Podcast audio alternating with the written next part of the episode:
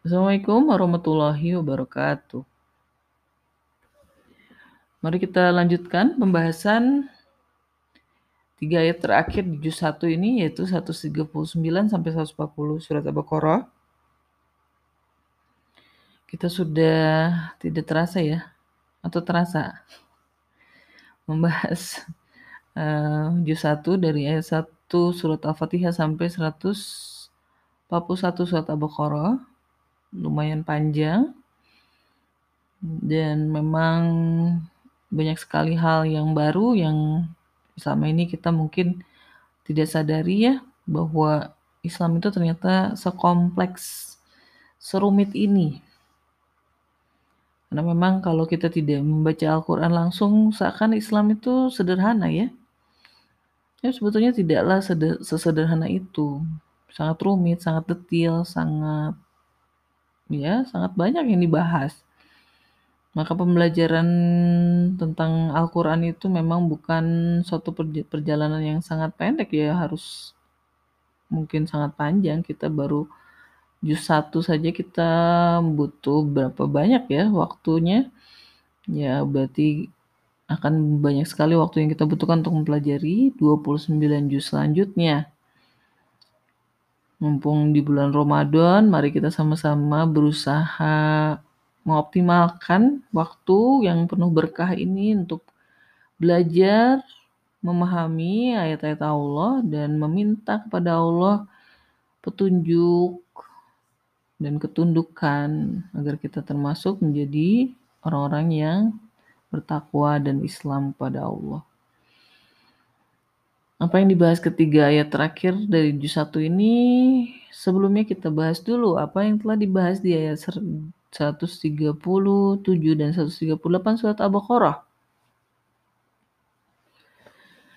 Kita tahu ayat 137 membahas tentang pernyataan bahwa keimanan bukanlah sesuatu yang kaku, sehingga kita boleh saja mengimani sesuatu semisal dari Al-Quran. Maksudnya adalah karena banyak sekali orang yang memang tidak benar-benar mengetahui Al-Quran ya, tapi bukan berarti mereka kalaupun mereka beriman kepada semisal dari apa yang telah Allah tetapkan dalam Al-Quran tidak menjadikan mereka orang yang tidak mendapat petunjuk. Mereka tetap mendapat petunjuk gitu ya. Dan siapa yang berpaling dari petunjuk Allah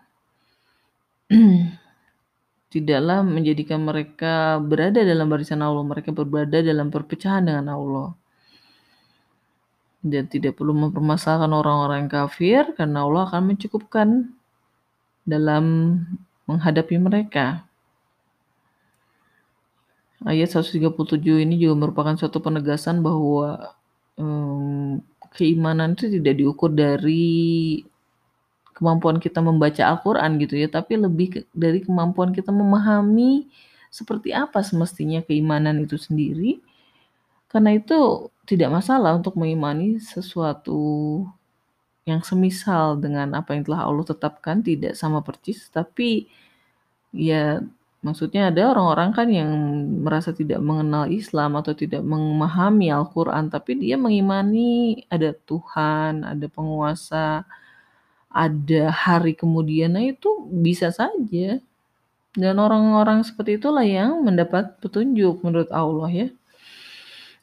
Lalu di ayat 138-nya Allah menegaskan bahwa siapa yang bisa mencelup manusia lebih baik dari Allah gitu. Seperti yang dinyatakan para mufasir bahwa kata si sibagah ini berhubungan dengan adin. Karena memang adin ini karena kaitannya dengan pengabdian kepada Allah, maka kita tidak mungkin bisa mengabdi kepada Allah tanpa dinnya ya, tanpa apa yang Allah diturunkan dari dari sisinya tentang petunjuk tentang bagaimana semestinya kita hidup. Itu yang dibahas di ayat 137 dan 138. Lalu apa yang dibahas ke di ayat 139 sampai 141 kita bacakan dulu ketiga ayat ini. A'udzu billahi minasyaitonir rajim.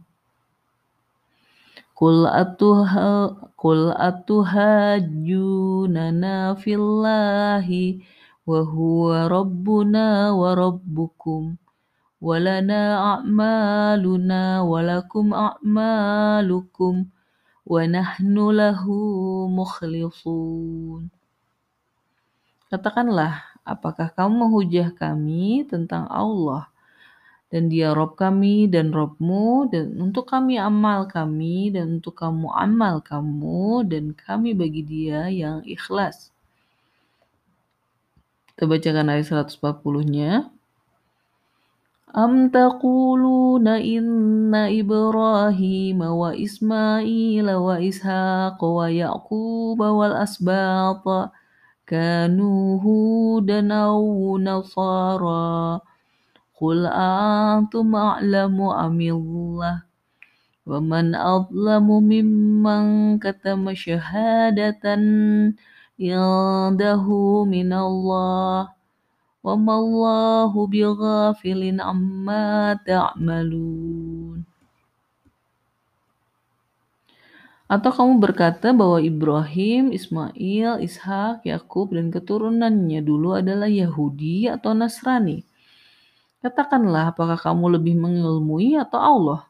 Dan siapa yang lebih zolim daripada orang yang menyembunyikan syahadatnya di sisinya dari Allah dan tidak Allah dengan lalai dengan apa yang kamu lakukan.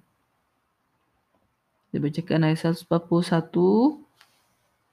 Tilka ummatun qad khalat laha ma kasabat wa lakum ma kasabtum wa la tus'aluna amma kanu ya'malun.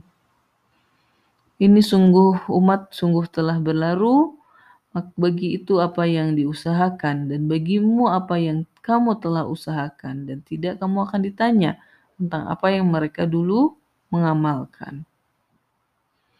Itulah yang dibahas di ketiga ayat terakhir juz 1 ini. Untuk bisa lebih memahami ketiga ayat ini, mari kita telusuri kata-kata dan frasa yang telah muncul sebelumnya. Kita mulai dari ayat 139 surat Al-Baqarah. Kata pertama adalah atuhajunana. Kata ini sebelumnya telah muncul di ayat 76 surat Al-Baqarah. Merujuk kepada uh, larangan sebagian dari Bani Israel kepada sebagian yang lain untuk memberitahukan apa yang telah Allah bukakan kepada mereka terhadap orang-orang uh, orang -orang yang beriman agar orang-orang beriman tidak menjadikan itu hujah bagi Yahudi dan Nasrani karena apa yang telah Allah turunkan kepada mereka ternyata sama dengan apa yang dibawa oleh uh, Muhammad.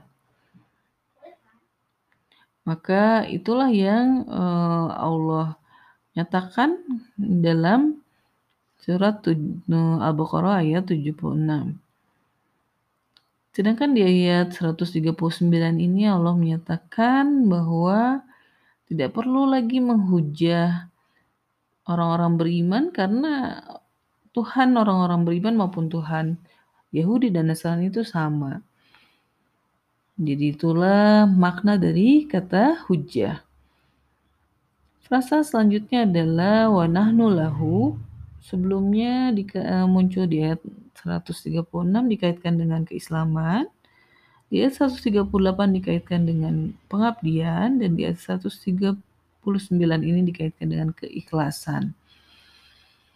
Jadi inilah tiga hal yang semestinya kita persembahkan kepada Allah sebagai bentuk pemahaman kita atas um, apa yang telah Allah turunkan gitu ya. Jadi bahwa sikap kita kepada Allah itu ada tiga, yaitu mengabdi, berislam, mengabdi, dan mengikhlaskannya. Nah, apa arti dari kata ikhlas itu sendiri? Kata ini pernah muncul sebelumnya di ayat 94 dalam merujuk kepada pernyataan Bani Israel bahwa akhirat, negeri akhirat itu khusus untuk mereka. Jadi, kata ikhlas itu diartikannya khusus, padahal ikhlas ya. Jadi, Maksud dari kita ikhlas itu adalah spesial, hanya untuk mm, mereka saja gitu, hanya untuk Allah saja. Jadi itu yang dimaksud mengikhlaskan diri ya. Jadi tidak menyekutukan Allah dengan yang lain karena memang khusus hanya pada Allah saja gitu, menghususkan diri gitu ya. Itulah yang dimaksud dengan kata ikhlas. Kita lanjut ke ayat 140 terdapat cukup banyak kata dan frasa yang pernah muncul sebelumnya. Kita mulai dari frasa Ibrahim wa Ismail wa Ishaq wa Yakub wa Asbat. Frasa ini sebelumnya pernah muncul di ayat 136 merujuk kepada bantahan Allah terhadap pernyataan Yahudi dan Nasrani di ayat 135. Dan pada ayat 140 ini Allah kita bisa menyimpulkan bahwa bapak-bapak mereka Ibrahim, Ismail, Ishak, Yakub dan Asbat bukanlah orang Yahudi atau Nasrani, mereka adalah orang-orang yang muslim. Frasa selanjutnya adalah kanuhu dan au nasara.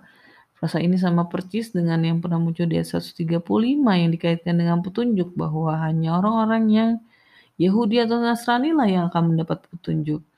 Nah, di ayat ini Allah menyatakan bahwa pernyataan mereka menyatakan bahwa bapak-bapak mereka itulah Yahudi atau Nasrani.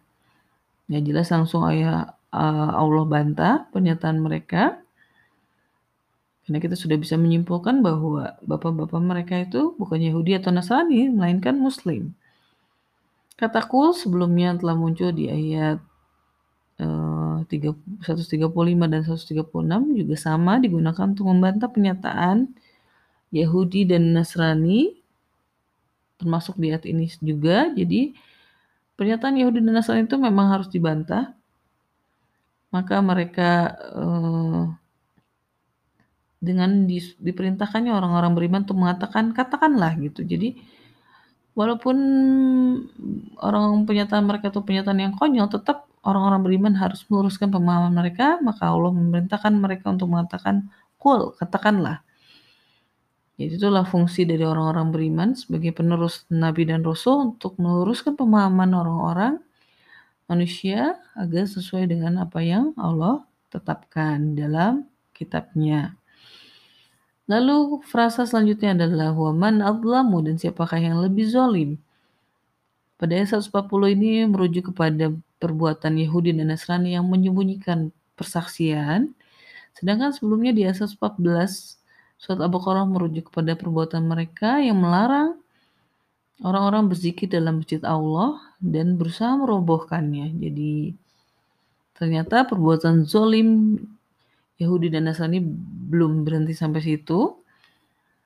Inilah yang kedua, yang dinyatakan dari Allah, yang diungkapkan Allah dari perbuatan zolim Yahudi dan Nasrani, yaitu menyembunyikan kesaksian. Lalu apa persaksian yang disembunyikan itu? Belum dibahas sejauh ini.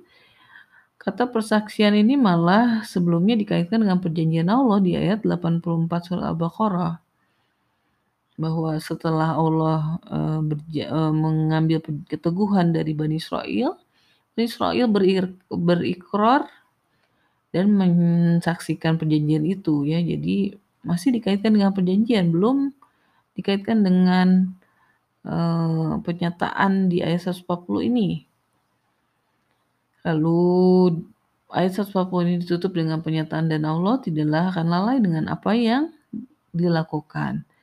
Ini sama persis dengan apa yang ada di ayat 85 surat Al-Baqarah, masih terkait dengan perjanjian di ayat 84 surat Al-Baqarah. Jadi, apakah persaksian yang dimaksud terkait dengan perjanjian mereka dengan Allah?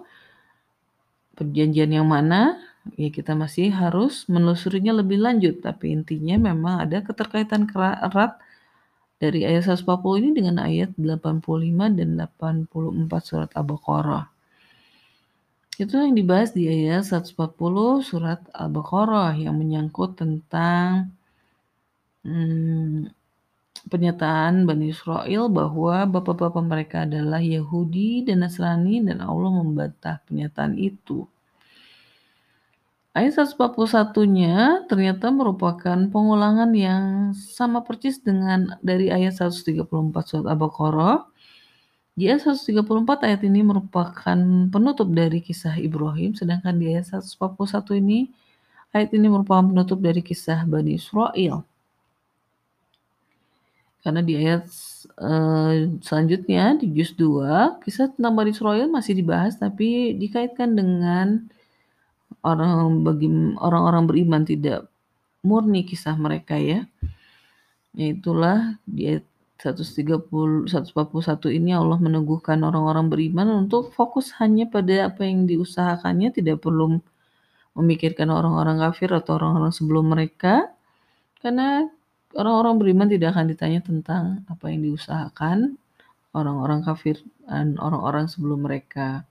Ini ada sebuah peneguhan kepada orang-orang beriman jangan terlarut menyikapi orang-orang kafir karena fokus kita tetap sama yaitu fokus kita pada diri kita sendiri, pada yang kita usahakan untuk memahami, mentaati Allah dan kitabnya. Inilah yang dibahas di ayat 100 39 sampai 141 kesimpulannya tidak ada yang perlu dibatan dari Tuhan, dari Rob, dari Allah. Karena dia Rob Bani Israel maupun Rob orang beriman. Tuhan yang padanya semestinya manusia mengikhlaskan diri. Jadi arti ikhlas adalah menghususkan Allah saja.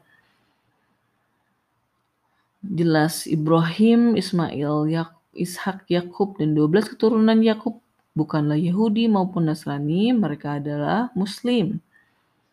Jadi tidak perlu menganggap bahwa Ibrahim dan keturunannya adalah Yahudi atau Nasrani, tidak. Baik Muhammad maupun Ibrahim dan keturunannya sama-sama Muslim, jadi tidak ada yang membedakan antara Muhammad dengan Rasul dan Nabi sebelumnya, sama-sama Muslim. Karena agama Allah pun hanya satu, keislaman yang dituntut oleh Allah dari manusia sejak ada maupun sampai zaman Muhammad masih sama, masih uh, suatu pengabdian hanya kepada Allah saja. Dan Allah mengingatkan kita semua untuk tidak terlarut dengan Yahudi dan Nasrani karena masing-masing umat hanya mempertanggungjawabkan apa yang dia usahakan tidak akan ditanya tentang umat sebelumnya dan apa yang mereka amalkan. Itulah yang dibahas di penghujung juz 1 yang merupakan suatu penegasan ulang dari pernyataan-pernyataan Allah sebelumnya dan juga suatu penegasan dari pernyataan-pernyataan konyol Bani Israel bahwa jelas Ibrahim dan keturunannya bapak-bapak mereka bukanlah Yahudi atau Nasrani, mereka adalah Muslim. Sebelum kita tutup pembacaan kita, e, pembahasan tentang ayat 139 sampai 141 suatu Baqarah, kita ulangi lagi pembacaan ketiga ayat ini. A'udzu billahi minasyaitonir rajim.